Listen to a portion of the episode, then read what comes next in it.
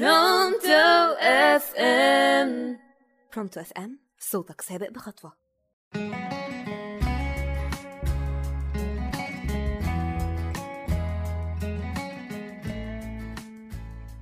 صباح الخير لكل حبايبنا مستمعين راديو Pronto FM أنا كرم ويليام ومعاكم في حلقة جديدة من برنامج Update والنهاردة موضوع حلقتنا هيكون عن الألم والتغيير.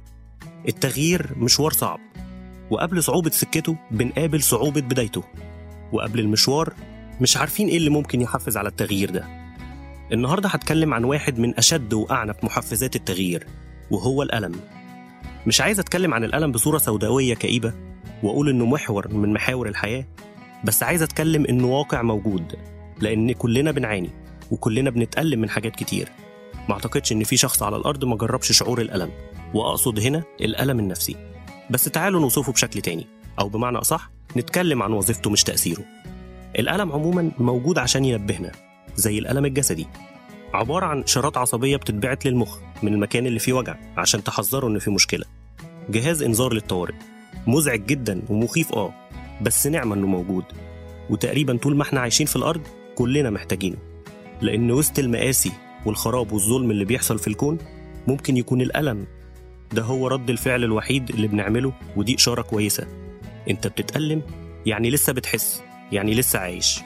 الفرصة هنا إنك بتبتدي تنتبه إن في مشكلة وطول ما أنت عايز تخفف الألم ومش بتهرب منه هتسعى إنك تحل وتتغير عشان ترتاح.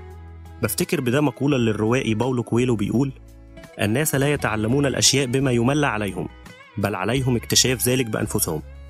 فالألم هو اختبار ليك بتقيم وتتعرف بيه على نفسك أكتر. فالتغيير اللي نتيجة ألمك أقوى من التغيير اللي ممكن تتحفز ليه بكلام أو معلومات مهما كانت قيمة وغنية. المعلومات مفيدة بس مش هتفهم غير لما تختبرها بنفسك. في مقولة برضو استغربتها لفيلسوف اسمه فريدريك نيتشه. بيقول ذلك المنحدر الذي حطم وكسر كل شيء فيك ستشكره يوما ما. إزاي ممكن كسر وتدمير يكون فيه حاجة تتشكر؟ فقريت قصة عن عادة صينية قديمة بيحتفظوا فيها بأدواتهم بعد ما تتكسر وبيعملوا ده بإنهم يجمعوا القطع المكسورة ويلزقوهم في بعض. عن طريق إنهم يملوا الفراغات دي ذهب منصهر. في رسالة منهم إن دي مش نهاية واللي اتكسر وتلف ممكن يرجع أجمل. وده اللي بيحصل معانا. كل واحد بيمثل جوهرة متميزة ومتفردة بلونها وشكلها. مدفونة جوه إناء إزاز. متوسخ من بره ومليان من جوه رملة وطينة. حاجات مؤذية. اتفرضت عليه من مجتمعه ونشأته. وخبت جوهره وحقيقته. لحد ما يجي ألم من صدمة كبيرة بتتعرض لها. تكسر الإناء الإزاز ده وتكتشف حاجات أنت ما كنتش تعرفها عن نفسك. بتشوف حقيقتك وهويتك. بس بيفضل عندك الاختيار في إنك تواجه ألمك ده أو تهرب منه.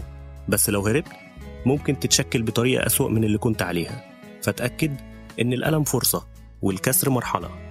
وبكده نكون وصلنا لنهاية حلقتنا. دمتم بخير.